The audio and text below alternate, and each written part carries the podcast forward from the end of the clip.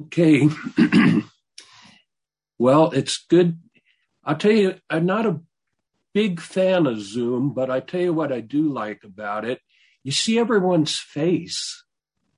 You know, sometimes when we're in person, we're all spread out and you don't see the faces. But and when I have a big monitor, and when I put all the faces up there, beautiful sight, just beautiful. Well, this morning we fellowshipped mainly, well, actually entirely on the side of God's need. But the conference has two sections, meeting God's need, number one, and then meeting some of the present needs in the recovery. Of course, not all. We would need many conferences to talk about all the needs, but we are talking about some of the very present needs. And one of the present needs on our side is the need to develop our faith in the Lord and our love for Him. And I just like to point out something really obvious now. Without the ministry, I don't think we would have identified this as a present need. If I had asked you this morning, what are the present needs in the Lord's recovery? Would you have identified this one as a particularly urgent present need? Well, don't feel bad. I wouldn't have either. This is why we need the ministry to enlighten us. But now that I have gotten into it, I think it is certainly a great need. And you could say, well, it's so general that it would always be a need. Well, yes and no. I mean, you could, you know, we might have answered, well, we need the growth in life. That's always a need. But this is a more specific, to develop our faith and our love. And why faith and love and not some other virtues or attributes? Why these two? So I think the outline will help us to answer these questions. But let me just say in the beginning that if we read the New Testament carefully, we will understand that faith and love are nearly always mentioned together. That's striking in and of itself, because faith and love are a pair. And we often talk about one or the other, but we don't often connect them the way this outline does. And we'll see from the verses that are on the outline that the New Testament does connect these two. And they're particularly important because as the outline tells us, faith is for appreciating, substantiating, and receiving the unlimited riches of the triune God. That's where it begins, is this appreciation. But love is needed for the experience, enjoyment, and living out of this immeasurably rich triune God. So these are, I would say it this way, these are central matters. Faith and love, these are big, big matters. In other words, do you want to hear a message on the need to develop our long-suffering and forbearance? Well, it'd be okay, but These are central. These are critical. Okay, I think that gives us enough of a introduction. We can just go right into the outline. And Roman numeral 1 says, it uses another word. We need to both develop and perfect our faith in the Lord and our love for him, the one whom we have not seen. Okay, we'll get to that. But pay attention to these two words, develop and perfect. You might think they're the same thing. They're not quite. This morning, well, I don't know if I mentioned it this morning, but if you look at Song of Songs, there's a development in the love of the Shulamite. It's a development. It starts out in a kind of, well, it starts out in one stage and it ends up in a fourth stage. And even in the human life, we know this, love must develop. Otherwise, there's going to be problems. My dear wife and I are in our 42nd year of marriage. Our relationship is quite different than it was 42 years ago. And it has to be. It has to be. Because love has stages, doesn't it? And I tell you, so does faith. So both faith and love, you have to have a progression. You have to have a development. Then there also needs to be perfecting, which means that's qualitative. A new believer's faith is not perfected. You have faith, but it's not perfected faith. A new believer's love is wonderful, but not perfected. Now, the last part is the one we have not seen. We are really odd people, aren't we? We love a person we've never, ever seen. I don't know if you ever did this, but, you know, I just exposed myself. You know, we in the semi-annual training, we talked about Gideon. And Gideon did not have very much faith at all. You know, he required a lot of proof in the way of miracles and things. And one time when I was a new believer, I asked the Lord, could I just see you once? Just once. I mean, 5 seconds. Maybe you never did that. I did. Why? Because I had faith, but it wasn't developed. I don't need any proof today. Do you? I don't. I don't need to see because I possess the reality without having the physical sight, and so do you. So yet to the world, this is so mysterious that we talk about a person who we've never seen. We love a person we've never seen. We worship a person we've never seen. You know, in the eyes of the world, we're a little bit crazy. You know, but that's what faith is, isn't it? It's the substantiation of what is not seen. Okay, let's go on. Jesus Christ, whom having not seen, you love, into whom, though not seeing him at present, yet believing. Faith, love and faith.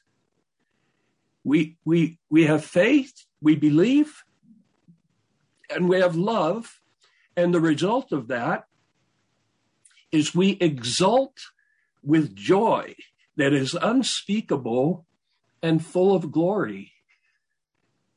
I tell you, especially like in a Lord's table meeting and the saints are praising and enjoying the Lord, if an unbeliever walked in there and saw exultation with joy, they'd think, what are these crazy people doing? They're sitting around a table and some bread on there, and then they're all crazy, joyous, exulting people. What is it? It's faith and love. Okay, small one, although we have never seen the Lord Jesus, we love him. At present, we cannot see him, yet we believe in him. You know, we'll see him. We will. We will see him. It's just not at the present time. And that's why it says at present, we cannot see him. We will. And, you know, think about this transition that occurred at the end of the Gospels. The Lord had been with the disciples for 3.5 years physically. Then they could no longer see him physically, but he had breathed himself into them on the evening of the day of his resurrection. So he was with them, but he was invisible. In fact, he was actually in them, but they no longer saw him visibly. So they had to learn how to substantiate him and how to experience him invisibly. And I admit it's a learning. They had to learn it, and we have to learn it. You know, tomorrow we're going to talk very much on prayer. And I'm very burdened for that, partly because I gave that message, but also because I'm very burdened for it. And, you know, how do we have an intimate conversation and a mutual conversation with a person we can't see or hear? That's a learning. That's a learning. And I have to say, as a young believer, it was very puzzling to me. I mean, I did have a little experience, like all of us did, and I enjoyed calling on the name of the Lord, but this idea of having a mutual, intimate conversation. And I remember telling the Lord, I said, this is why I asked him if I could see him once. Because I told him, I said, Lord, this is getting kind of hard. I can't see you. I can't hear you. How are we going to communicate? How are we going to interact with each other? Is it going to be a one-way conversation? Many times it is. For many believers, it's one way. I just pray to God, who I, believe in, and that's it. Well, this relationship must develop. That's why we need this message before we have the message on prayer. Prayer is not one way, it's two ways. It's an intimate conversation between two people who are very, very intimate with one another. That's prayer. And how do we get there? This is how. Faith and love. Faith and love. Okay, let me go on. It is a wonder and a mystery that the believers love one whom they have not seen. It really is a mystery, isn't it? We love him whom we have not seen because of believing. That is because of the faith that has been infused into us through our hearing of the living word. Oh, aren't you glad you heard the word? You know, I didn't hear any clear word of the gospel until I was a college student. And my whole life, nobody preached the gospel to me till I reached college. And when I first heard the gospel, I rejected it, like most people, because what I told the brothers who preached the gospel to me is I said, that's too easy. Something's wrong with your story. You can't get eternal life by calling on the name of the Lord. That's no cost for something very valuable. So I said, that can't be right. But then what happened is I heard the word a second time. And actually, let me just tell you a little story here, and then we'll get on with it. The first time the brothers preached the gospel to me, I told them, I said, no, I'm sorry, that's not for me. And then I told them rather rudely, I said, you know, there's a lot of people on this campus. Somebody wants to listen to you, but I don't. So just go find someone else to talk to and leave me alone. I said, I didn't ask you to come talk to me. I said, look, there's thousands of them. Go get someone else. And this brother, Jim knows this brother.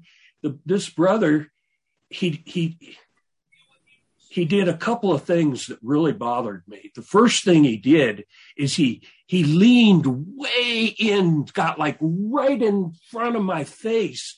And he said, okay, he said, we're going to leave. But I have to tell you one thing before we leave. I said, make it quick. I'm running out of patience. And you know what he said to me? He quotes to me a verse from Isaiah 55, and he says, the Bible says that God's word does not return to him void.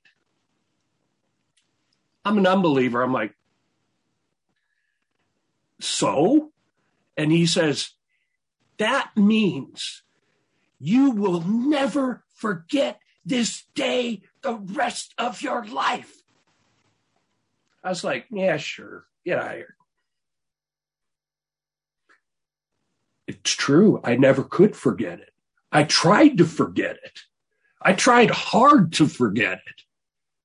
But the word got into me. It wasn't even the gospel. It was Isaiah 55. It got into me.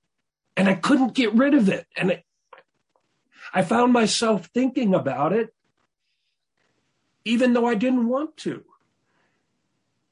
Well, then the second time I heard the word was through a coworker where I was working, and because I was working while I was in school, and this time I was ready.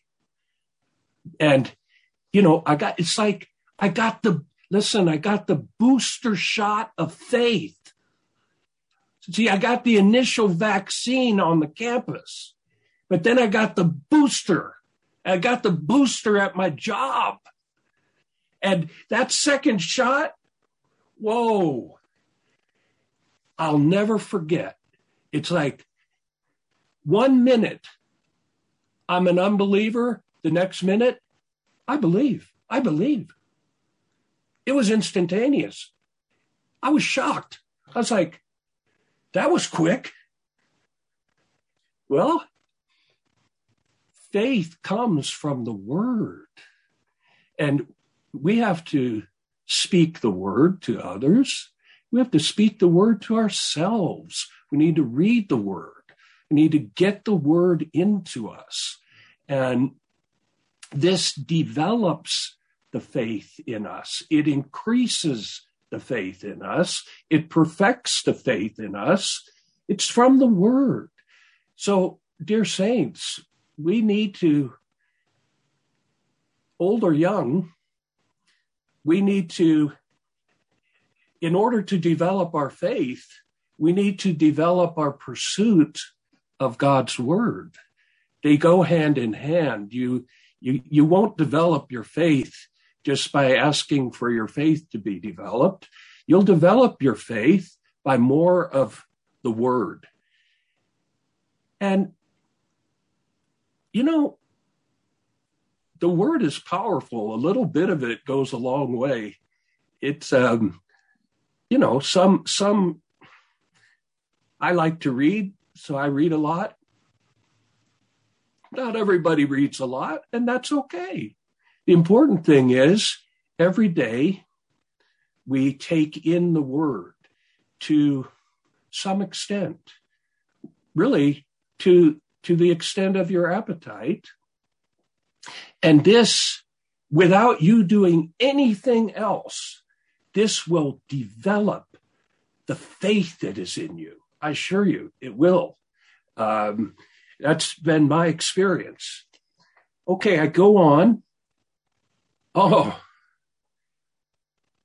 faith comes through hearing. This is Galatians 3:2. Isn't that great? See, this is one of the problems I had as an unbeliever. It's like, it can't be that easy.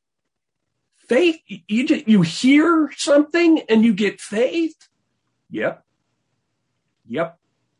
Absolutely true. And it's still true today. And we still need faith today. Yes, we're believers, but we're not fully matured believers. And our faith has not fully developed. So we still need the word. Okay, then number two, the believers exult with joy that is unspeakable and full of glory. What utterance! Man, that fisherman Peter had some good utterance here. Joy that is unspeakable and joy that is full of glory. So we exult with a joy that is immersed in glory. This joy is immersed in the Lord as glory. Thus, it is the expression of the Lord. We do have such an understanding through the ministry that glory refers to the expression of God. I don't think many Bible readers or expositors understand that as the meaning of glory. And a number of years ago, I asked myself, how can we say that? How can we say that glory is the expression of God? Is there a verse? Well, there really isn't. You have to study the Bible in a comprehensive way and in a thorough way, and then you can get the picture. But I will tell you this, glory is one of the primary attributes of the life of God. You get glory when you get God's life. It's one of the attributes of his life. And in John 17, the Lord, in his prayer to the Father, he said, "The glory which you have given to me, I gave to them." Well, when did he give us glory? When he regenerated us, when he gave us his life. The glory came into us. You know what else came into us? Sonship. Glory is the expression, the Son expressing the Father. Glory is related to this sonship. And just as the Lord, as the firstborn Son of God, expressed the Father through his God-man living, He gave us the ability to express God because he gave us God's life. When you have God's life and this attribute of glory, you express the Father. Behind me, I'm not going to show you. I'm in my study. Behind me, I have a picture of my father when he was a middle-aged man. And if I showed you that picture, you would for sure say that's a picture of Brother Mark. You would. It looks like me. Now, I never did anything to look like this. Who would? Nobody wants to look like this. I didn't do anything. I got this image from when I got born. It came in the DNA of my father. I'm the expression of my father. I'm the duplication and the reproduction of him. So I express him. This is the thought here about glory. So this glory, which we got when we exult with joy, God is expressed. God is expressed. Okay, let's move on. Here's a very crucial verse talking about the relationship between faith and love. You know, these things are hard to define and explain, but Galatians 5:6 says, faith avails, operating through love. So the keeping of the law doesn't avail. Faith avails. But faith, it tells us, Paul tells us, faith operates through love. Think about it. See, these two things, they have to be together. You can't separate them. You can't say faith is one thing, love is another thing. No, faith and love, they're like interlocking gears in a machine. When one moves, the other one moves. And it has to be this way. So and why is that even important? Because our understanding of this is important so that in our pursuit of the Lord and in our experience of him, we don't try to go get one or the other. It doesn't work that way. They work together. Okay, small one, living faith is active. It operates through love.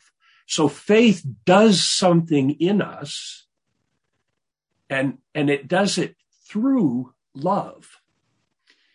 Faith receives the Spirit of life. That's what the function of faith is to receive the Spirit of life. Thus, it is full of power. Maybe we've never even thought of faith in this way. Faith has power. Faith operates through love to fulfill God's purpose. That is to complete, here's the word, the sonship of God for his corporate expression.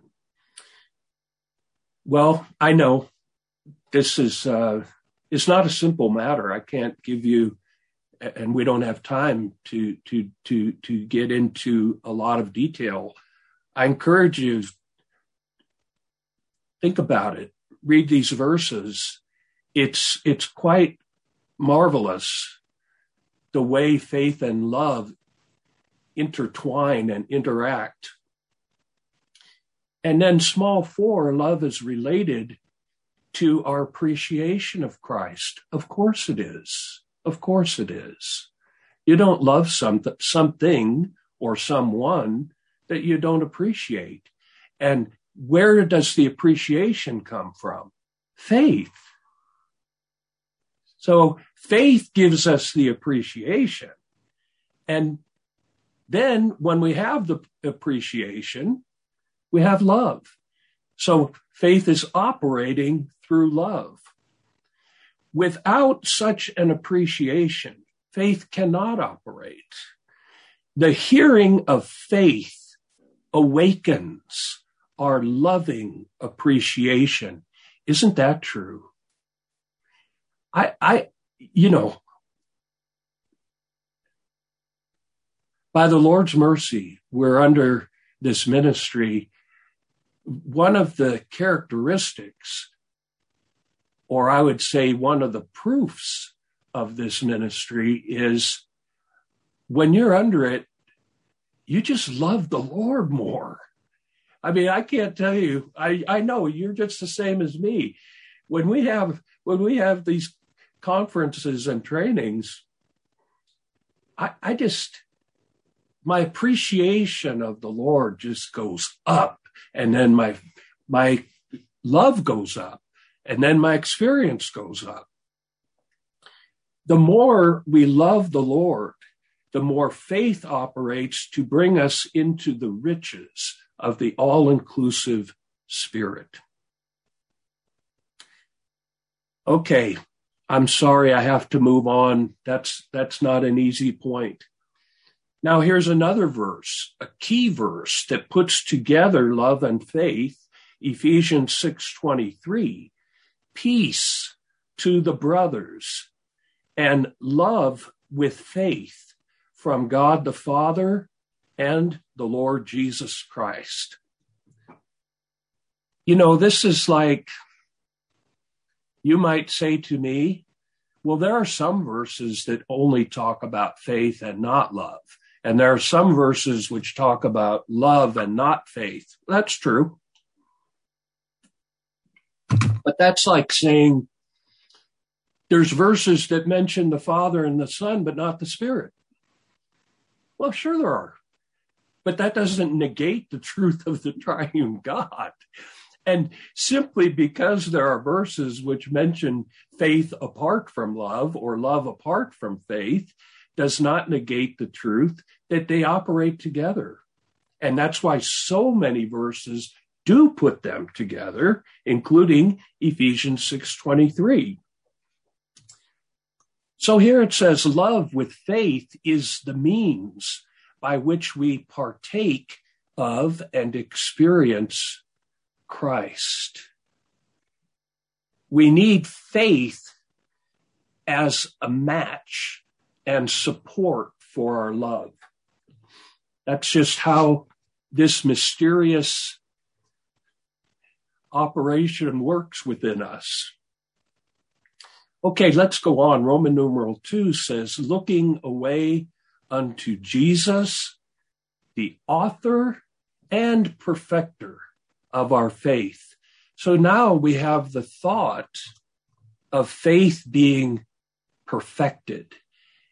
Of course, it has an author, it has a source. That's the Lord Himself. We have the faith of Christ and we have the faith in Christ. And He's both the source and the perfecter. A says faith and love are two inseparable, excellent virtues of the believers in Christ. So I think you're picking up, I hope you're picking up the main thought in this outline, which is faith and love go together. They're a pair, they're inseparable.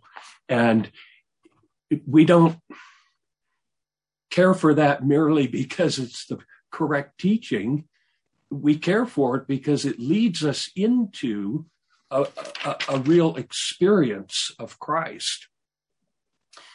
Through faith, we receive the Lord, and through love, we enjoy the Lord whom we have received. By faith, we receive the Lord, which pleases God.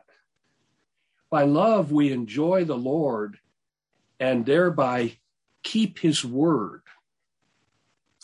That's John 14:23. So faith is for receiving, but love is for experiencing and enjoying. There's a difference, isn't there? If I want to give you a Bible, I say, would you like this Bible? You say, yeah, I would. I say, do you love it? He said, I love it. I say, well, you just use your heart and take it. He said, I can't take it with my heart. I got to use my hand. I said, no, take it with your heart. You can't do it. So you got to use your hand to take this. Now you possess it. And now you can enjoy it. This is the thought here. Faith is to receive. Then once we receive it, we possess it as a reality. And then we enjoy it. We experience it. Okay, good. 3, by faith we receive and enjoy the divine life that is revealed and ministered to us in the Gospel of John.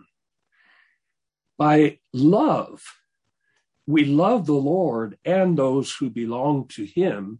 Well, this small subpoint actually uses many verses from the Gospel of John to just illustrate this principle that we're talking about.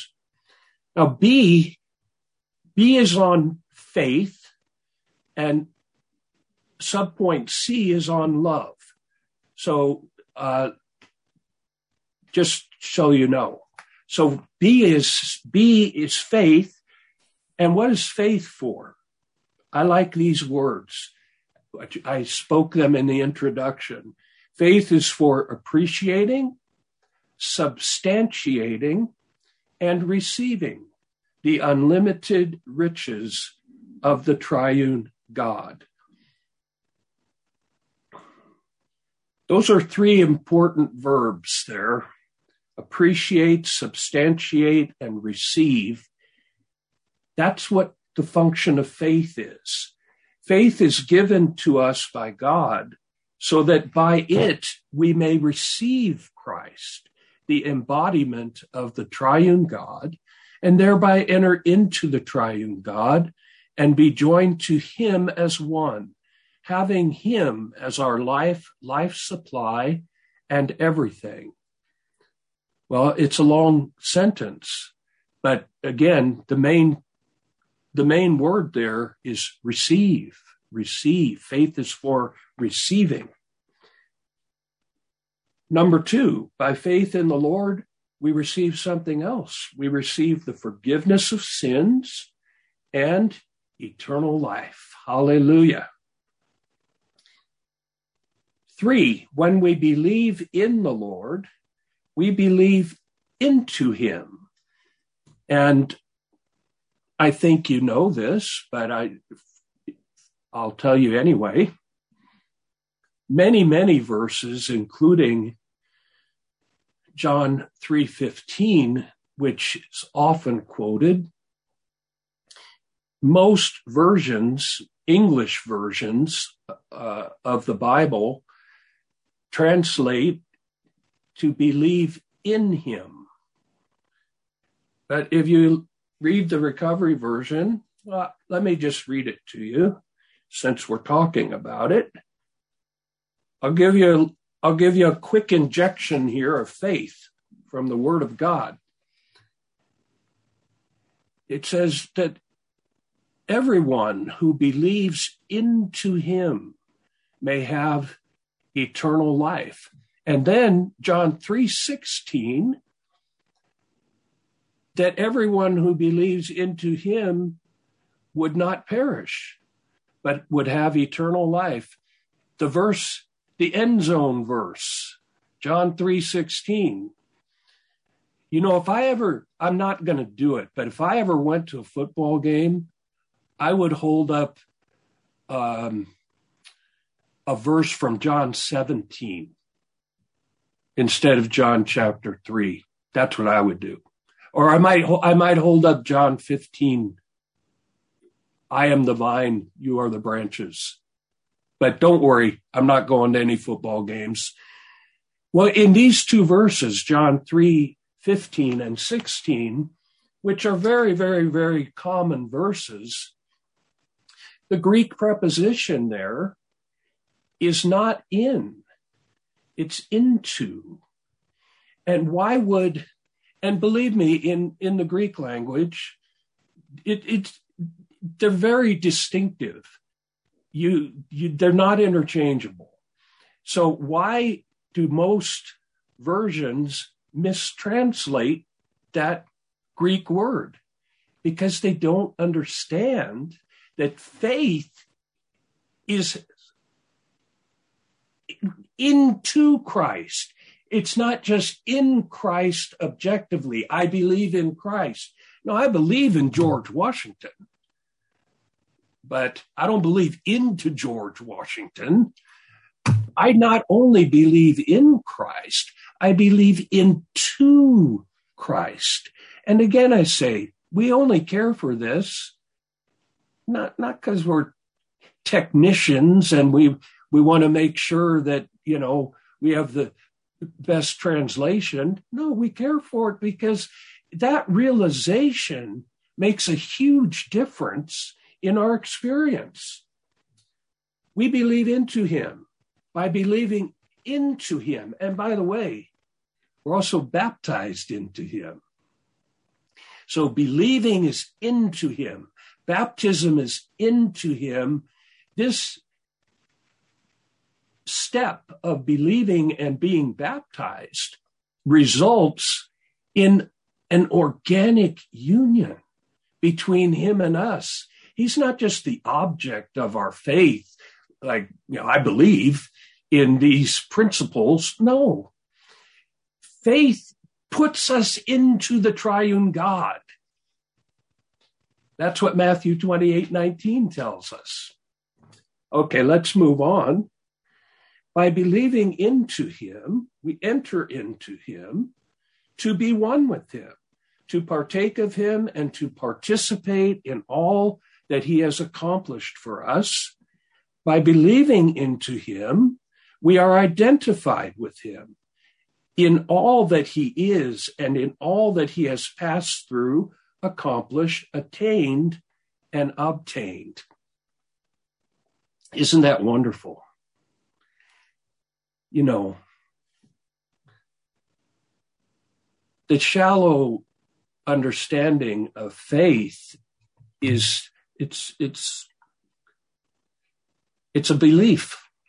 I believe that God exists. I believe that Jesus Christ is the Son of God. I believe that he died for my sins. I believed all that stuff before I got regenerated. Faith is not a system of belief or a set of beliefs.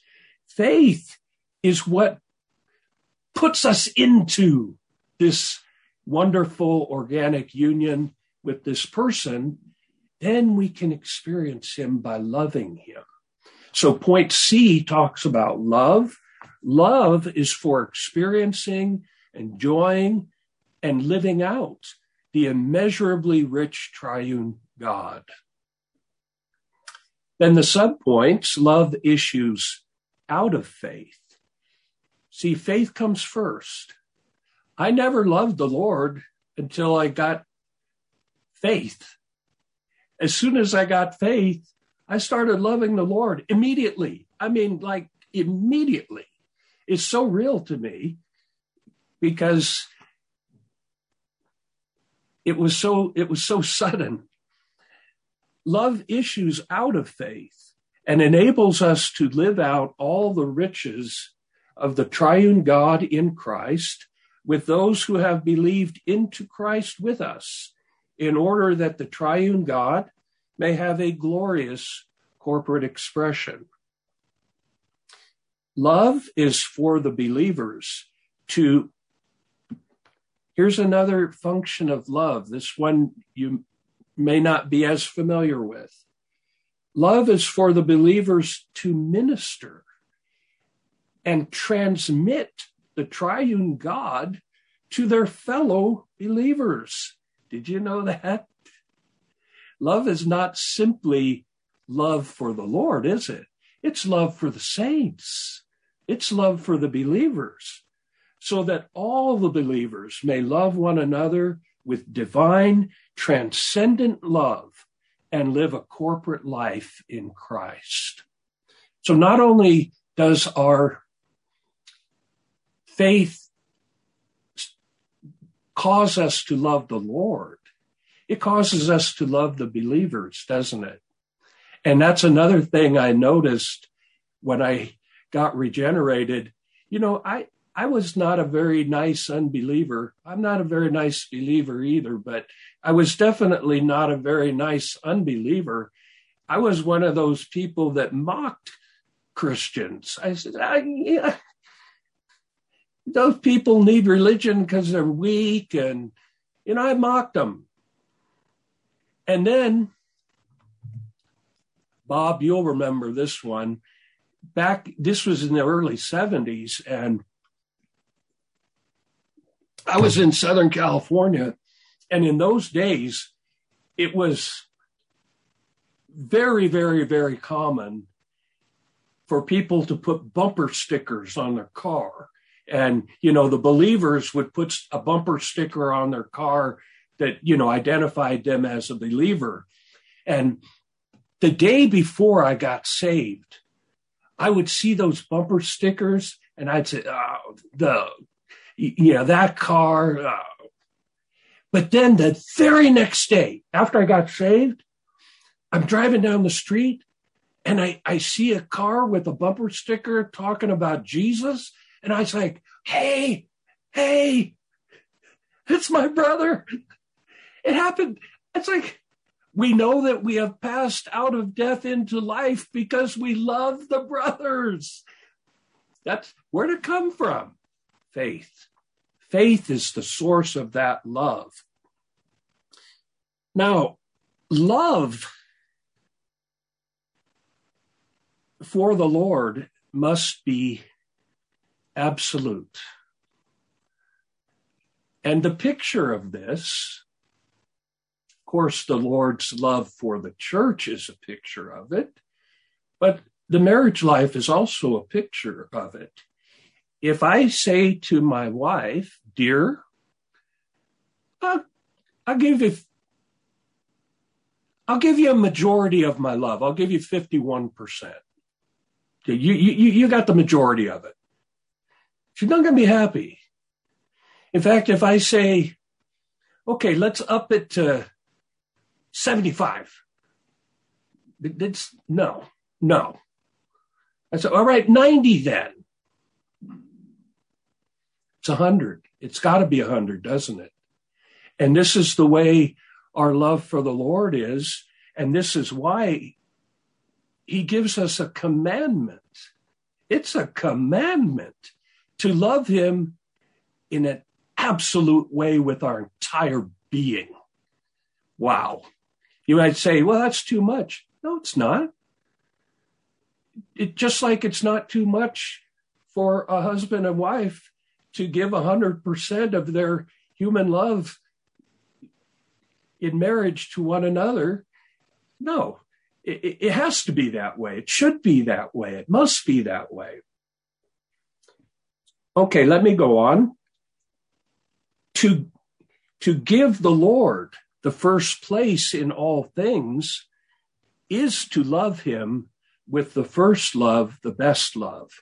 And this is based on Revelation 2:4 and Colossians 1:18.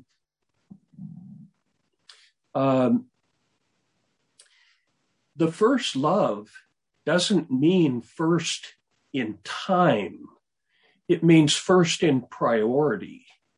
There's a big difference.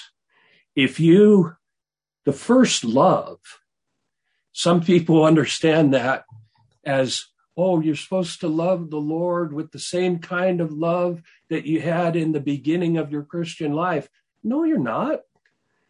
Your faith, your love has to develop. You don't go back to the love that you had before. You go to develop that love. And this first means first place, first in priority. So that means we choose him. When the choices come, we choose him. Let me say a word that I often share with the working saints, and that's Matthew 6:33. It says, seek first the kingdom of God and his righteousness, and all these other things will be added to you. And what is the point? The point is the kingdom of God is the church. His righteousness is Christ. We have to seek first Christ and the church, not the other things, not the other things. And what are the other things? Let's keep it simple. There's three very important things that we need to prioritize in our life. Of course, there's many others, but I just want to talk about three. One is we need to prioritize our job. I don't say career, because our career is Christ and the church. I say a job. Well, where does it fit? And our family, our marriage and our family, where does that fit? And Christ and the church. So what's the proper priority for these three? And all of us have to work this out in our life. It's easy for us to say, oh, I love Christ and the church. Well, that love is proven by what we prioritize. It's just that simple.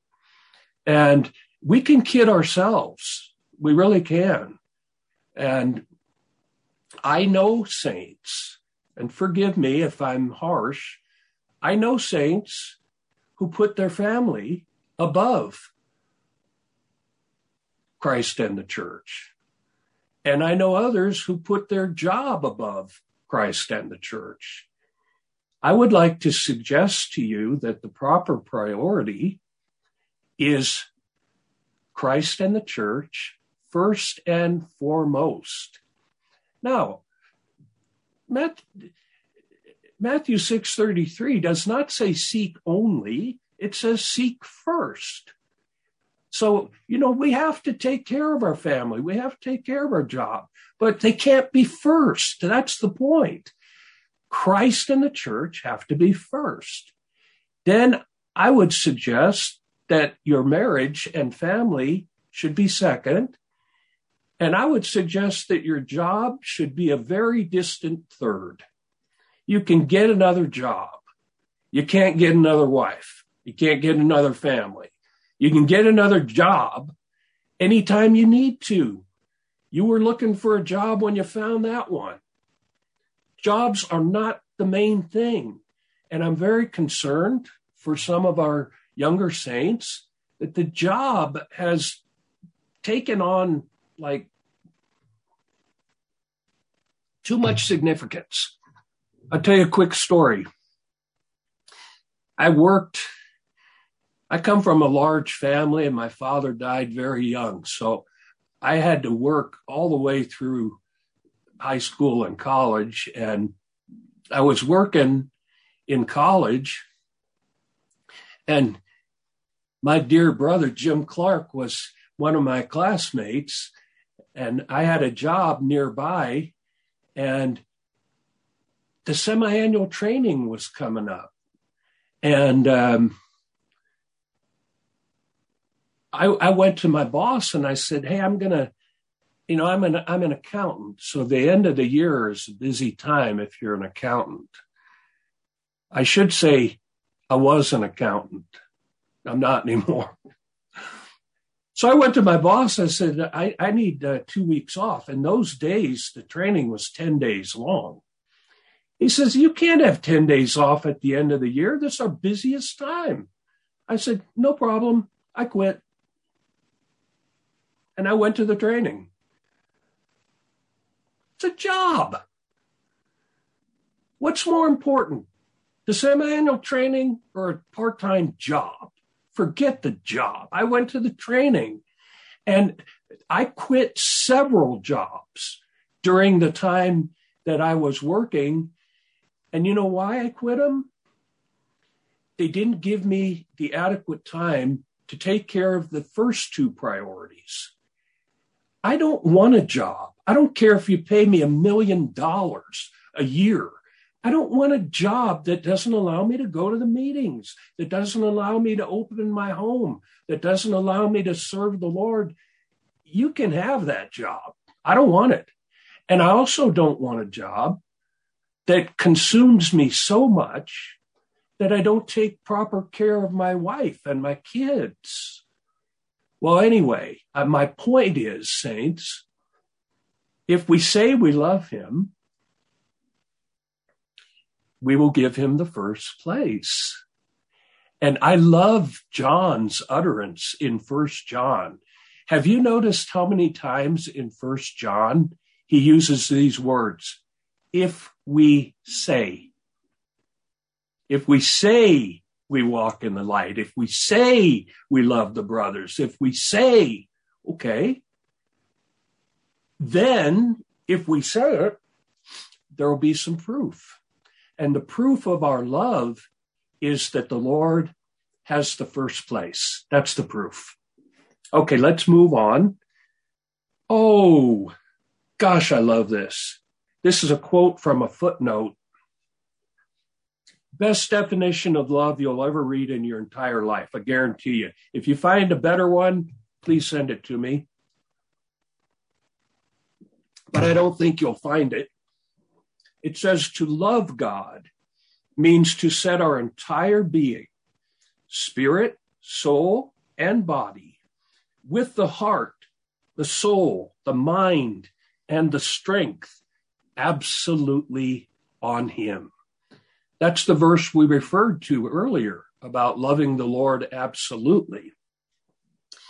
That is, to let our entire being be occupied by him and lost in him, so that he becomes everything to us, and we are one with him practically in our daily life. How about that? So subpoint 5 is the explanation of subpoint 3. To love the Lord absolutely, this is what it looks like. Oh, I just like that. That's lovely. Okay, let's move on to the last Roman numeral. We're doing okay on time. A precious verse, Romans 5:9. It says, the love of God has been poured out in our hearts through the Holy Spirit who has been given to us. Again, you have the same thought. When you received the Spirit in regeneration, you also received this virtue of love, just like you received the virtue of glory, as we illustrated earlier. You also got love, because what is love in the end? It's the Spirit. The Spirit is the reality of this love. When you get the Spirit, you get God with his attributes. And love, God is love. So this is a big one. God has poured out his love in our hearts with the Holy Spirit, who has been given to us as the motivating power within us, that we may more than conquer in our tribulations. I think you all know this verse, Romans 8:37, or excuse me, 8:39. It says, we more than conquer through him who loves us. And of course, the second half of Romans, it lists, I don't want to take the time to read it. It lists many things, tribulations, distress, sword, It said, none of these things will be able to separate us from the love of God, which is in Christ Jesus.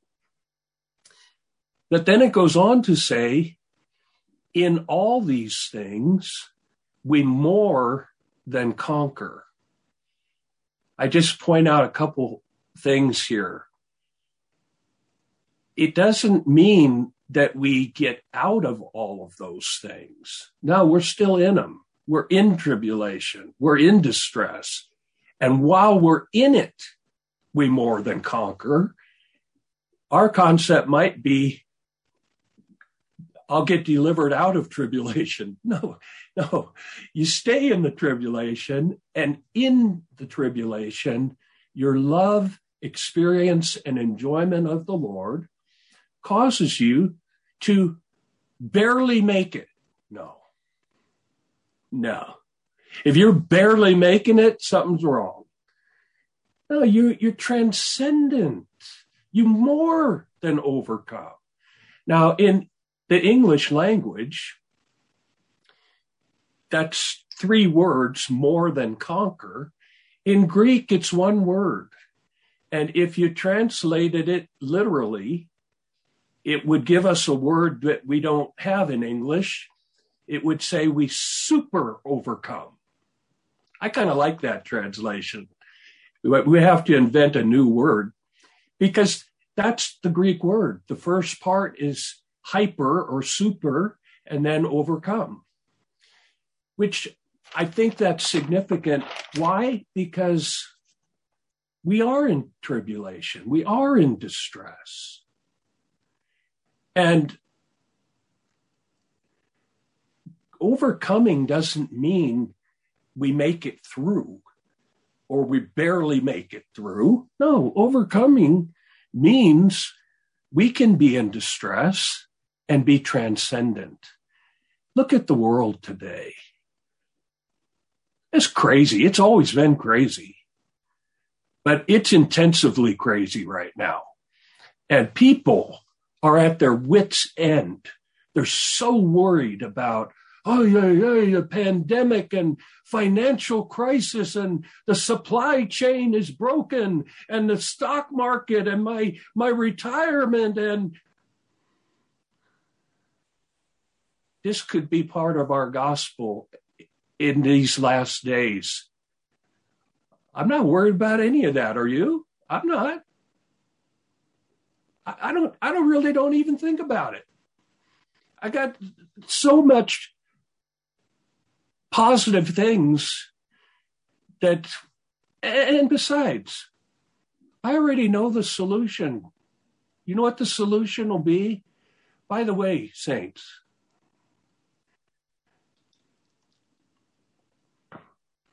the solution isn't going to be a different politician in office. I don't care if you like the guy, you don't like the guy. It doesn't even matter. If politics were the solution, we would have had the solution a long time ago. How about social reform? And let's pass some new laws. If passing laws was the solution, it would have already happened. So, well, let's protest. Even dumber. Protests don't do anything. If you care, and I do care, I care about racial inequality. I care about social injustice. I care about all of those matters. What's the best thing you could do if you care about those things? Live an overcoming life so that the kingdom can come. There won't be righteousness in this age. There won't be. We know the Bible. It doesn't get more righteous at the end. It gets less righteous. The Bible ends with, let him who is unrighteous be unrighteous still. It's not going to get better. It's going to get worse. So we have the real solution. The real solution is the kingdom. And this is part of our gospel today, because people are spinning their wheels and they get all worked up over politics and this policy and that policy and Congress, the laws, and don't waste your time. That you're not going to, and for goodness sakes, don't run for office. It's the dumbest thing you could do. I can't run for president because I already have a position that's much higher than the president. Why would I take that job? That's way too low for me. And it's too low for you. And you can't do anything. But I can do something, and so can you. You can live an overcoming life so that the Lord can bring in his kingdom with the new heaven and the new earth, with righteousness. Ah, the world is longing for it, and we know how to get it. Okay, let's move on. I'm almost done here. The love of God is God.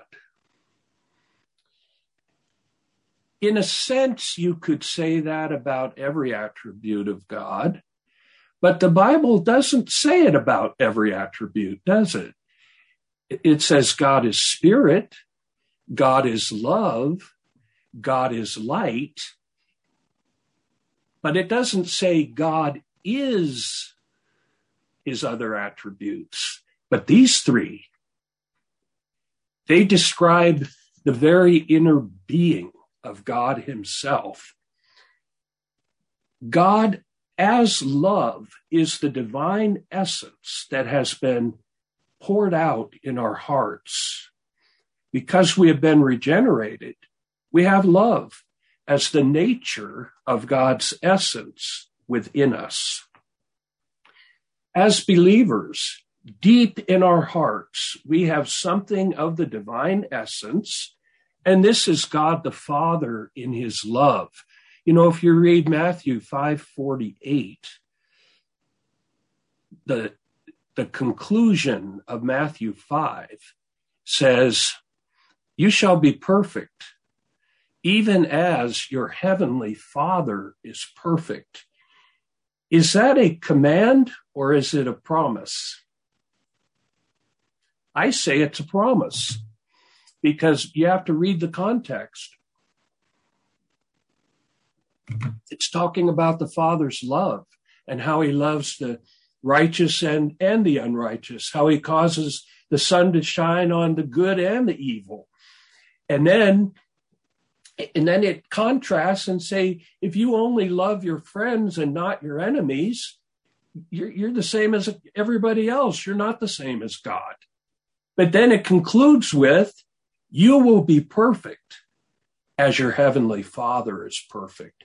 Meaning you'll love unconditionally and without preference the way God does. Now, all of us know our human love is not unconditional, and it is preferential. But God's love is not. And now that we have God, we have his love. So we have the ability to love in the way that he loves.